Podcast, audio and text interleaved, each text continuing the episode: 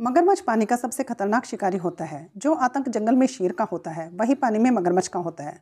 मगरमच्छ दुनिया के सबसे शातिर और खतरनाक सरीसर प्रजातियों में से एक है। लेकिन क्या आपको पता है कि नील नदी में एक ऐसा मगरमच्छ है, जो किसी आम मगरमच्छ व जलीय जीवों से कहीं ज़्यादा खतरनाक है? यह अब तक 300 से अधिक जिंदगियों को निगल चुका है। नील नदी में रहने वाला यह मगरमच्छ छः मीटर लंबा है, इसका वज़न एक टन के आसपास है। इस मगरमच्छ का नाम गुस्ताव है और इसे अफ्रीका के सबसे बड़ी सरीसृपों में से एक माना जाता है।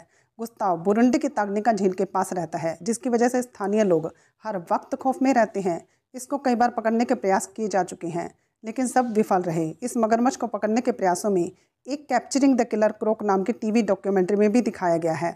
कई बार असफल होने के बाद शिकारियों ने एक आखिरी कोशिश की। उन्होंने ज़िंदा जानवर के साथ पिंजरा लगाया, लेकिन वह बकरी समेत पिंजरा पानी में खींच ले गया। इस भयंकर मगरमच्छ को तो गोलियों से भी मारना आसान नहीं है, क्योंकि गुस्ताव के शरीर पर पहले से ही तीन गोलियों के निशान हैं। जब यह जीव अपने साथी की तलाश में तट छोड़कर निकलता है तो स्थानीय लोग खौफ से भर जाते हैं। आपका क्या विचार है गुस्ताव के बारे में? अपना जवाब कमेंट बॉक्स में ज़रूर दें। वीडियो को लाइक और चैनल को सब्सक्राइब ज़रूर करें, ताकि ऐसी इंटरेस्टिंग वीडियोस के साथ हम आपको मिलते रहे। Okay have a nice day